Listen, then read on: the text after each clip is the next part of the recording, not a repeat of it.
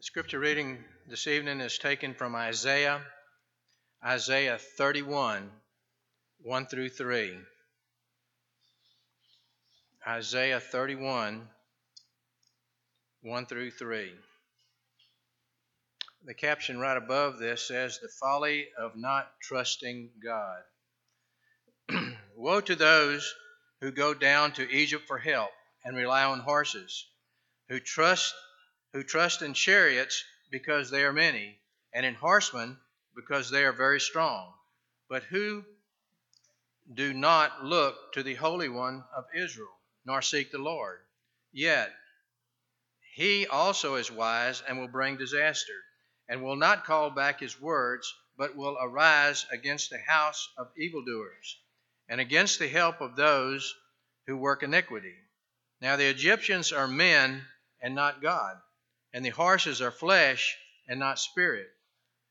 When the Lord stretches out his hand, both he who helps will fall, and he who is helped will fall down. They will all perish together.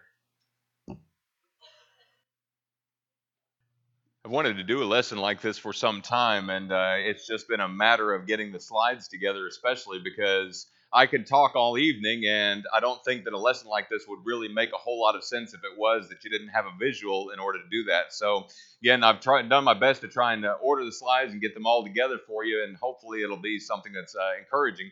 I would encourage you that if you don't have a good idea of some of the geographic features of the land of Israel, or even maybe where Israel is, I would encourage you to get a uh, blank sheet of paper, maybe a little scrap sheet of paper, or something like uh, the Bibliadu that happens at the back of your Bible sometimes.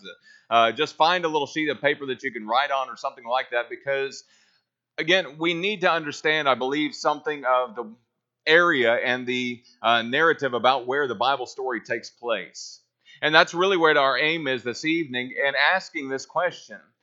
Out of all the places that God could have chosen all over the world, you think about the most beautiful place that you could possibly imagine, and the question that comes back to my mind is why did God choose Israel, or why did God choose the land of Palestine for his people, Israel, in order to live? Out of everywhere that God could have led his people to, out of all the places that he could have borne his people and taken them uh, by a mighty hand out of Egypt, if it was, why did he choose Israel? Why did he choose Palestine? It's certainly got a number of names. It's got the land of Palestine, the land of Israel, and certain scriptures uh, it's known as the Holy Land. There's a lot of different uh, names for it, land of Canaan. But my question this evening that I want us to entertain is why did God choose this specific land for his people? And I believe the answer is found in the title of this lesson. Because God knew that it would be a testing ground for their faith. That God knew that there was lessons that the people would need to learn about trust and about uh, commitment and about uh, really resting on and leaning on God for their sustenance and for their survival, which we'll talk about here in just a moment. In case this is your first lesson, in case you've never really thought about where Israel is, we're going to start as broad as we possibly can. Here is a map of the world. The Bible narrative itself takes place on three continents the continent of Africa, down in the land of Egypt. It takes place in the continent of Asia, that is, in Israel and Palestine, and then on into the Fertile Crescent. And it also takes place on the continent of Europe, as Paul goes throughout his missionary journeys up into Rome and Spain and, and several other places. If we take just this simple map and this uh, black box that you see before you, and we zoom in just a little bit more, if you'll notice that God chose the land of Palestine, which is just simply a 150 mile from north to south strip of land.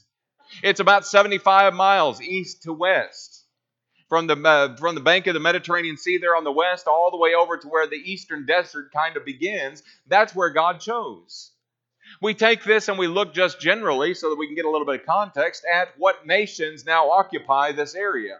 And you have some like uh, Israel right there in the middle, uh, down to the south, you have the West Bank. You have the nation of Jordan, which you know is 95% desert, I believe.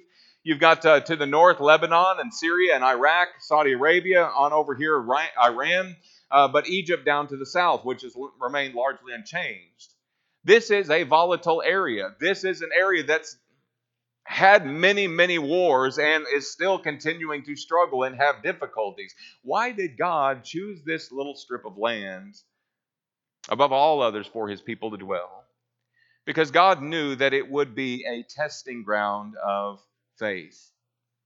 Four aspects about that this evening for us to chew on and to consider about the land of Israel for God's people. Number one, God purposed the land of Canaan, the land, I say land of Canaan, land of Israel, uh, however you want to refer to it, the Holy Land, uh, the land of Palestine, all those refer to the same thing. He chose it because he knew that it would be a place of contact. It would be a place of contact.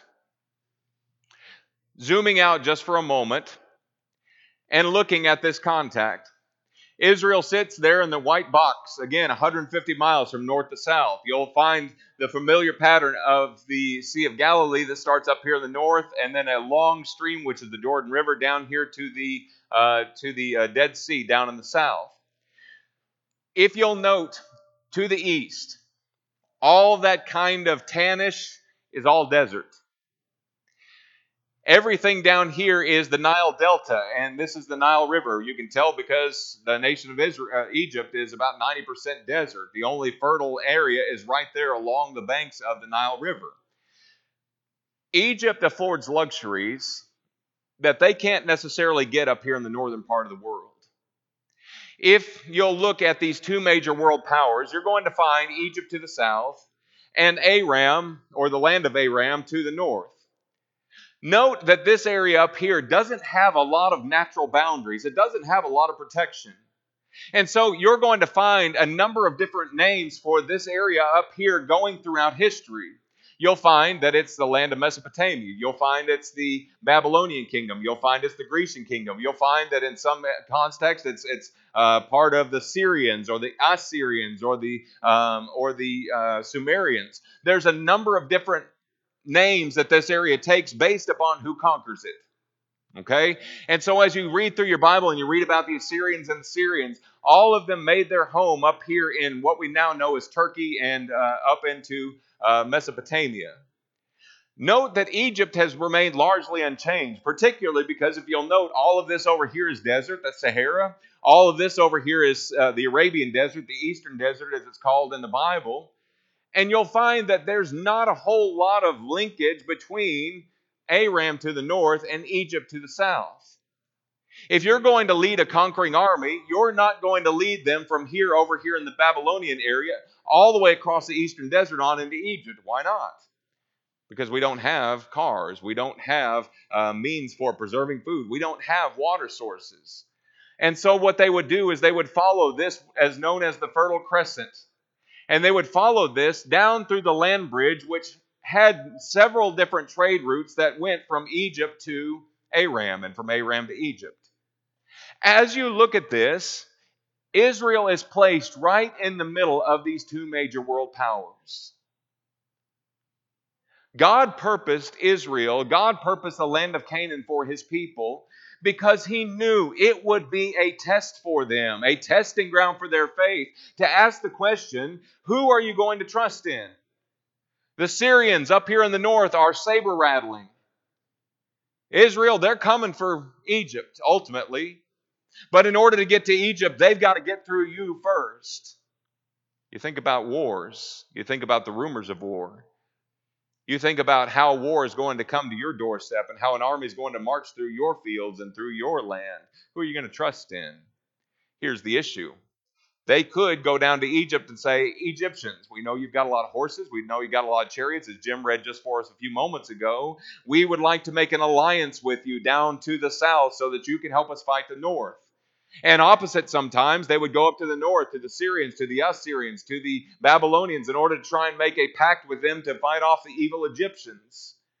But note that God, in several different passages, speaking with uh, first Isaiah 31, the one that Jim read, note that God again and again and again had to caution his people to say, Listen, woe to those who go down to Egypt for help and who rely on horses and trust in chariots because they're many and in horsemen because they're very strong, but they do not look to the Holy One of Israel nor seek the Lord.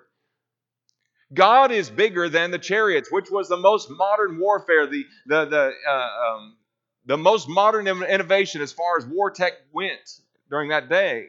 And it would be comforting for the Israelites to say, We've got the Egyptians on our side. Man, they've got horsemen, they've got chariots, they've got it all ready to go. God said, I want you to trust in me.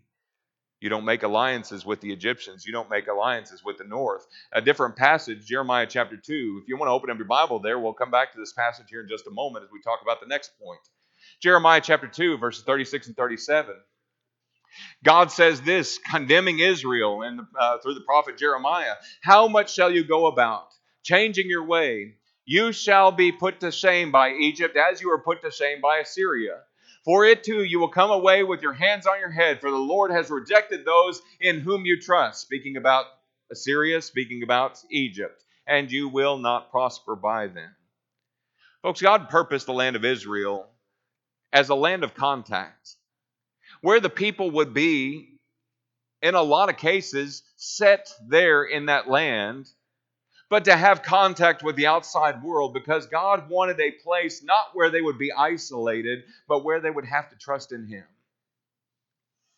I'm mindful of the words of Jesus when He said to His disciples before it was that He was crucified, He said, I put you in the world. He said, Don't be surprised if the world hates you because it's hated me first. And He would go on to say that you are in the world, but you're not of the world. Isn't that the supreme challenge of a Christian's life? That is, that we have contact. God didn't say, Church, I want you to dwell in this, this autonomous commune to where you don't have any contact with the outside world. I want you to live like monks to where you, you shun the outside world and you don't have any contact whatsoever. Rather, what Jesus said is, Your salt, your light. You change the environment that you're about by your trust in God, by your refusal to compromise the things that you know to be true. God wanted us to be in contact with people. The question is will we be that salt? Will we be that light? Will we be people that steadfastly trust the Lord no matter what? Point number two why was land of Palestine a testing ground for these people's faith? It was because God purposed it as a land of goodness. It was a land of goodness. Would it surprise you to know that the land of Palestine has no natural resources? There's no vast mines of gold and no, no vast deposits of oil down underneath this land. Everything that they have, they have primarily because of trade and trade routes that come in from Aram down to uh, down to Egypt. They have and they've made their livelihood there in that land. But as God purposed in the land of goodness, note this: it's not only between two political powers, Aram to the north, Egypt down to the south, but you have two competing climates. From the west, you have a humid climate coming off of the Mediterranean Sea. Great storms that would arise and that brings vast amounts of moisture from the west. But from the east, there would be the eastern desert, Saudi Arabia, Jordan. You would have a hot, arid climate that would be coming from the east. And God situates these people in the midst of these two vastly different climate types. And God says, listen, you want your crops to grow? You want your kids to not have to worry about famine? You want uh, to have uh, always grapes on your vine. You want to always have food. You want to always have water exactly where it needs to be. You need to trust in me. You only have to look at Deuteronomy chapter 28 and 29 to see that God uh, proposed blessings upon these people if it was that they would diligently obey him. He said, You know, you'll never be in want. And yet, again and again and again, you find throughout books like Judges, throughout books like uh, the Kings, where it is that these people are suffering famines, where it is that they're suffering difficulty, and, and where it is that uh, one of the ladies in the, the, the, the, capital city said, You know what? We're going to boil and uh, kill and boil my kid tonight, and tomorrow we'll kill and boil your kid tomorrow night, and we'll have her for dinner. God never purposed that for his people. God said, If it was that you were just trusting in me, you would enjoy the goodness of this land. You might think of Israel a lot of the ways that I thought about Israel that it was just kind of dirty, that was just kind of sandy, it's kind of grassy, kind of, uh, um, well, like a desert. When in fact you find that the truth that God said that it was a land flowing with milk and honey is absolutely true. When you find the hills and the, the, the fertile valleys and things like that that are going. Maybe you find some beauty like on the uh, coast of the Red Sea or on the coast of the uh, Dead Sea. And as you find this beauty and this natural wonder, you also find the provisions that God has made for his people. That it was it was a land flowing with milk and honey, and God had promises these people because it was a good land. God, out of all the places in all the world, chose this especially for his people because it, he knew that it would be an opportunity for them not only to trust in him with regard to political forces, but also with regard to natural things. Speaking of that, in God's goodness, God made sure that there were ample water sources in this land. Just a couple of these things to talk about. There were natural springs that the people could rely on. Four different water sources that they had there in the land of uh, Israel. They had natural springs that they could rely on. And it is that this spring water would come out of the side of a, a hill or a rock like this in a, a um, uh, in a waterfall, and they could drink of this what they would call living water. This water that was not stale and stagnant and, and, and, and had kind of a wang to it. Instead of that, they had this beautiful, pure, sparkling, refreshing water. Where they couldn't find a spring, they would dig down. They would dig wells. They would dig shafts down into the ground, such as this one over Gibeon. And as they would go, they would try and find that plateau where all the water was rushing uh, down after it had been purified. And they would be able to go down in their wells and, and pull out this fresh, clean, sparkling water again. Later on, the Romans came up with an invention to move water from place to place. They would call it the aqueduct. And so they could move that fresh water to the places where they needed it. What you would find, however, also in certain parts of the land was this these things that were just basically large plaster pots. And they would leave that pot maybe out in a field. Sometimes they would dig that pot down into the ground. And as the rain would come, it would be basically a rain collector. They would call these things cisterns. Now, can you imagine coming out to a cistern because it was that you were hot and you were uh, sweaty in the field and you drug that water down, but it, you knew that it hadn't rained for two or three days, maybe for a week or more? What kind of water would you get? Well, you get some of that nasty water, some of that stuff that uh, you know you ever leave a cup of water beside your bedside too often, and you take a drink of it, and it's just kind of it's got that stale taste to it. You understand? What God wanted for His people, it's important to realize, is that God wanted them to trust in Him as the fountain of living water. You're still there in Jeremiah chapter two. Flip back to verse 13. Jeremiah chapter two and verse 13. Again, God condemning Israel for not trusting in Him for the goodness of the land. Note what God says to these people. He says, Jeremiah, my people have committed two evils. They have forsaken me, the fountain of living waters. Again, think about that fresh, refreshing, nice, crystal clear, cold stream that's coming out that's already been purified. They've forsaken me, that's this fountain of living waters. And instead, they've hewn out for themselves, they've dug out these cisterns, these plaster pots.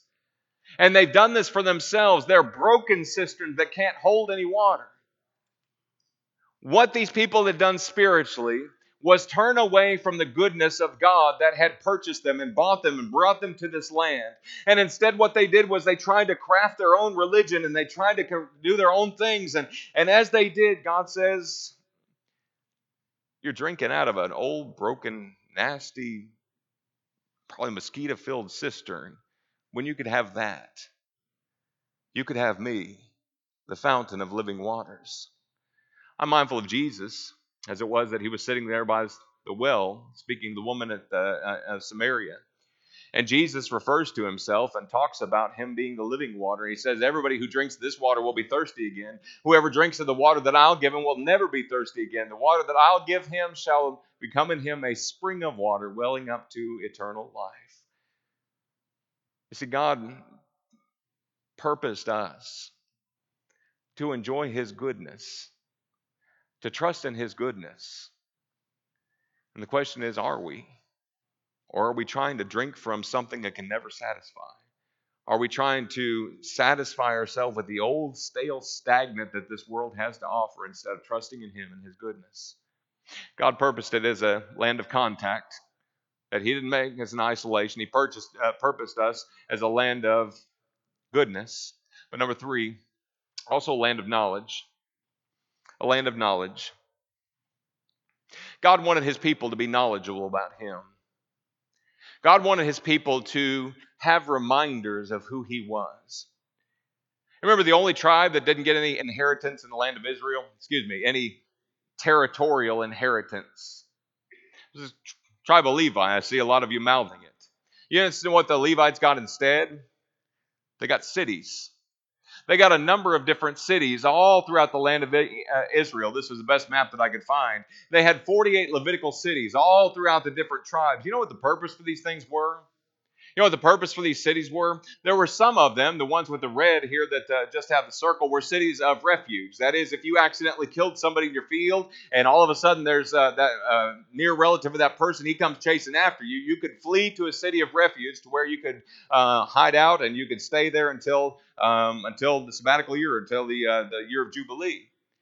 But the rest of these cities were primarily for the Levites to live so it would be that they would be spread out amongst people and help to give them an instruction about who God was. So that they could go and they could instruct people how to continue to be God's people. You remember one of the primary jobs of the Levites was that they were teachers of the law. They were responsible for teaching God's statutes and judgments. They were medical examiners. We could use a couple of these in this day and age. But how it was that if you thought that you had a leper spot, you could go to one of these cities and go visit a Levite and say, Could you take a look at this? Could you see if this is leprosy? And he'd put you in quarantine for a period of time, and then he'd bring you back out and check and see if it spread. They would be those medical examiners. Those Levites served as arbiters. You got a disagreement with a fellow Israelite. You got a disagreement with somebody and can't get along. You come and you bring that case to the Levites so that they could help determine what's right in the sight of God and determine who needs to pay. You see, God in His wisdom didn't want His people to dwell in isolation from who it was that He was. You remember that also, three times a year, back whenever it was that there was just a tabernacle that stayed at Shiloh. Tabernacle lived at Shiloh, and later on, David had the grand idea to move the uh, move the, uh, t- the tabernacle, or excuse me, move the Ark of the Covenant on into Jerusalem. So it was that his Sol- son Solomon built the temple.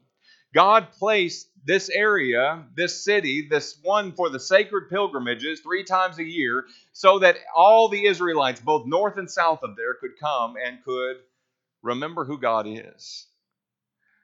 To have a day where they could make it have a priest make atonement for their sin where they could have time that they could remember what it was like to be in Egypt, where they could bring their first fruits to God. And it was that everything that God had done, as far as the design went, was to help these people to realize you're different. You're special as God's people. You're holy. And as God commands us, 1 Peter 1, verse 16, be holy, for I am holy. Brothers and sisters, He's put us in a position where we are people that ought to be about knowledge, where we are people who have more resources and more opportunities to study God's Word than probably any generation before us. And the question becomes are we more knowledgeable about the culture we live in than we are about the God who is countercultural, the God who tells us, love your neighbor, God that tells us, turn the other cheek when men uh, hurt you and when men take advantage of you. Are we more cultural or are we more godly? God purposed Israel as a land of knowledge. Last one this evening, number four. Uh, let, let, me uh, do this one. Like I said, the slides. This is uh, image of Baal one of the chief gods there of that land. He was the god of thunder, god of lightning, god of fertility. So it really was an assault on him whenever Elijah or, uh, um, stood on Mount Carmel and pronounced that uh, pronounced that famine in the land. But note that they cast out, God cast out those other nations so that the Israelites would learn those other gods can't deliver. Moses said in Deuteronomy 20, verse 18, that they may not teach you to do according to their abominable practices, for they've done against God, uh, their, their gods, so you sin against the Lord your God. God said, I want you as my people to be special. I want you as my people to be different, not to worship those gods that couldn't deliver these people. You worship me. Last one. It is a land of expectation. A land of expectation. Jerusalem became very, very important after, especially after the 70 years of captivity.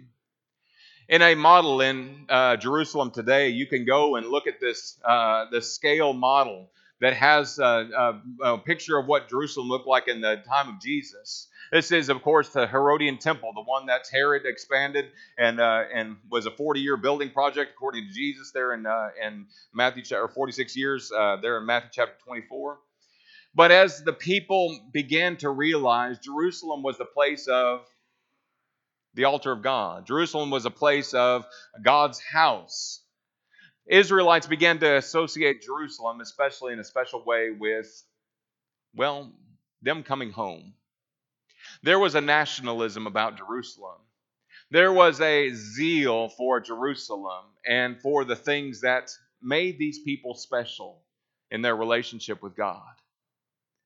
And as it was, as time moved forward, and as Jerusalem became later on in history more important to the Muslims and the Armenians and others, now you've got this, this city that's vastly diverse. It's got a Jewish quarter, it's got an Armenian quarter, it's got a Muslim quarter, and all these different things. It's got a Christian quarter. And these people are laying claim to this one city.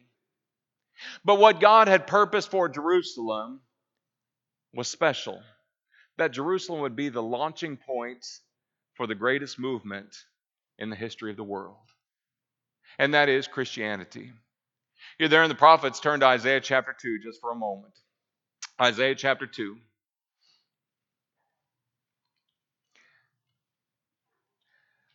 Isaiah gives this prophecy, and it's something that's worth our consideration. Isaiah says, It shall come to pass in the latter days that the mountain of the house of the Lord shall be established in the highest of the mountains and shall be lifted up above the hills, and all the nations shall flow to it. And many people shall come and say, Come, let's go up to the mountain of the Lord, to the house of God of Jacob, that he may teach us his ways, and that we may walk in his paths. For out of Zion shall go the law and the word of the Lord from Jerusalem.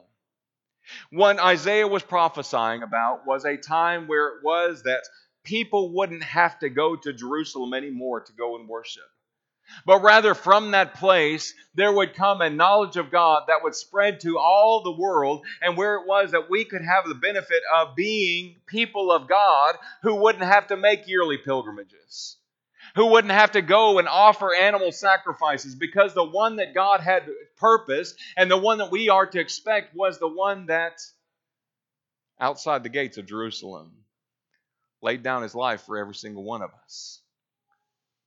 The one who, with his own blood, paid the price so that, well, so that those animal sacrifices weren't necessary anymore. Not that they could take away the blood of bulls and goats, but they pointed to the fact that there was coming a Savior. We find the fulfillment here in Isaiah chapter 2 of Acts chapter 2. In the place of Jerusalem, on the day of Pentecost, there were Jews and, and uh, Jews from all nations under heaven that were gathered there. And upon that particular Pentecost, after Christ had, res- had been resurrected and ascended back into heaven, these people heard the very first gospel sermon. And they took from Jerusalem that message to all the nations of the world, of whom we sit now as beneficiaries 2,000 years later. And, brothers and sisters, as God purposed the land of Israel as a land of expectation, can you think of how many songs we sing just in our regular worship times that have an understanding that we are waiting for the new Jerusalem to be revealed from heaven as a bride adorned for her husband, Revelation 21, and how we sing, Oh Zion, lovely Zion. Speaking physically, the Jews were singing of the reference to the temple. What we're looking for is that spiritual realm.